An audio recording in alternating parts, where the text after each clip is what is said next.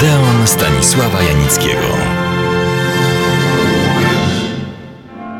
Swoją opowieść o jednym z najwybitniejszych reżyserów, nie tylko włoskich, ale światowych, Bernardo Bertolucci, zakończyłem na roku 1970, kiedy to powstały dwa równie ważne, co znamienne dla jego stylu filmy: Strategia pająka i Konformista.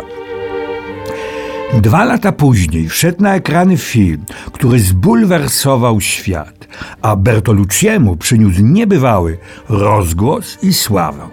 Filmem tym było ostatnie tango w Paryżu.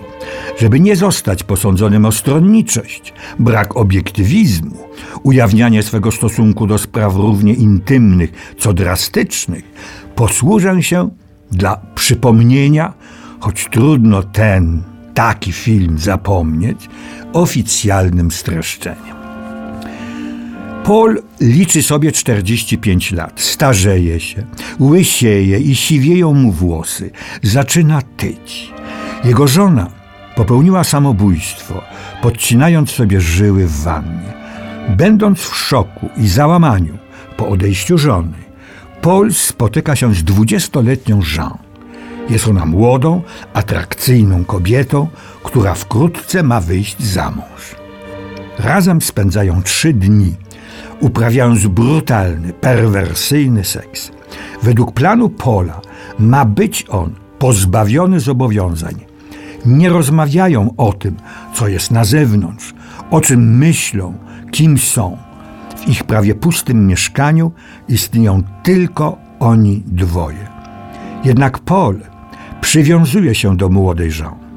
Gdy się rozstają, odnajduje ją ponownie i zabiera do eleganckiego lokalu. Jean nie chce jednak wracać do swojego byłego kochanka i ucieka przed nim.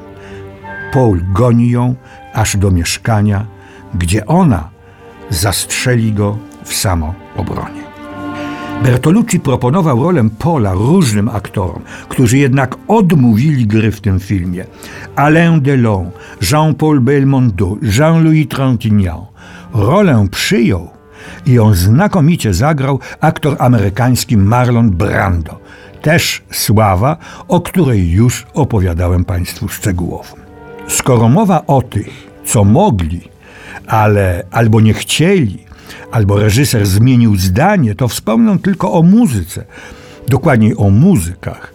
Najpierw autorem muzyki miał być niedościgniony Astor Piazzolla, ale Bertolucci, biorąc pod uwagę charakter i klimat filmu, zdecydował się w końcu na muzyka jazzowego Gato Barbieriego. Autorem zdjęć był oczywiście Vittorio Storaro. Ostatnie tango w Paryżu jest filmem, który różnie można traktować, interpretować i oceniać. Pamiętajmy tylko, że film ma mniej więcej tyle lat, co Paul, jego bohater.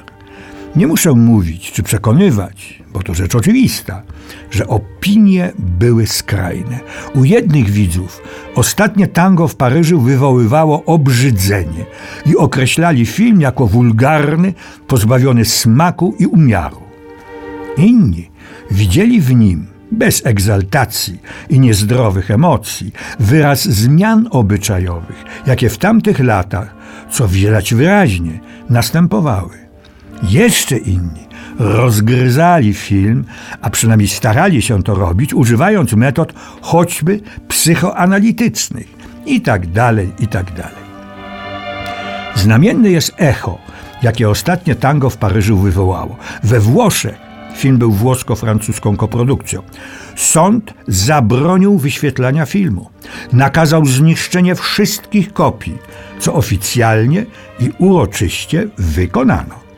Sąd pozbawił także Bertolucciego praw obywatelskich na pięć lat i skazał na cztery miesiące więzienia, no, w zawieszeniu. Nie muszę mówić, że wraz z upływem czasu Większość tych restrykcji cofnięto. Na przykład we Włoszech ostatnie tango po wielu latach, ale jednak weszło na ekrany. Wprawdzie w nieco skróconej wersji. No, ale jednak. Na szczęście oryginalny negatyw i pełna kopia zachowały się, między innymi dlatego, że przewidujący sąd w Bolonii zadecydował, że trzy kopie filmu powinny być zachowane w archiwum.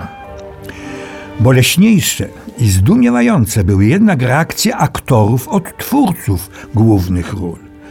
Brando i Marie Schneider uznali, że zostali bez ich wiedzy wykorzystani przez Bertolucciego, że ich nie informował przed kręceniem sceny, co i jak mają grać.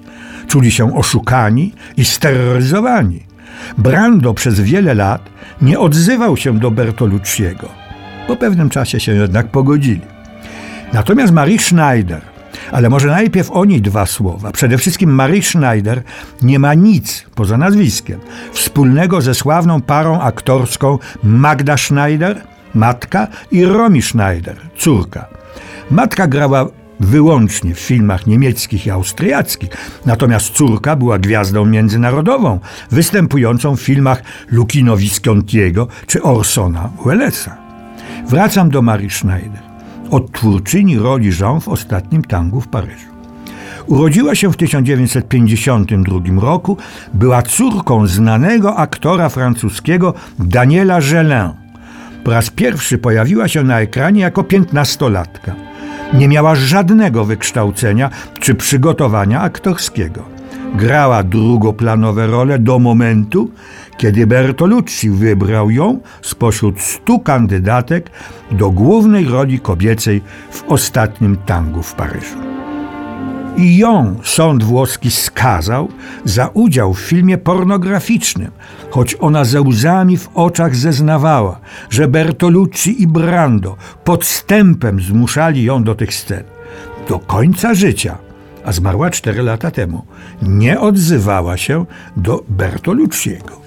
Rozgadałem się o ostatnim tangu w Paryżu i nie starczyło mi czasu na pozostałe filmy Bernardo Bertolucciego, choćby sławnego ostatniego cesarza, ale kiedyś do niego jeszcze wrócę.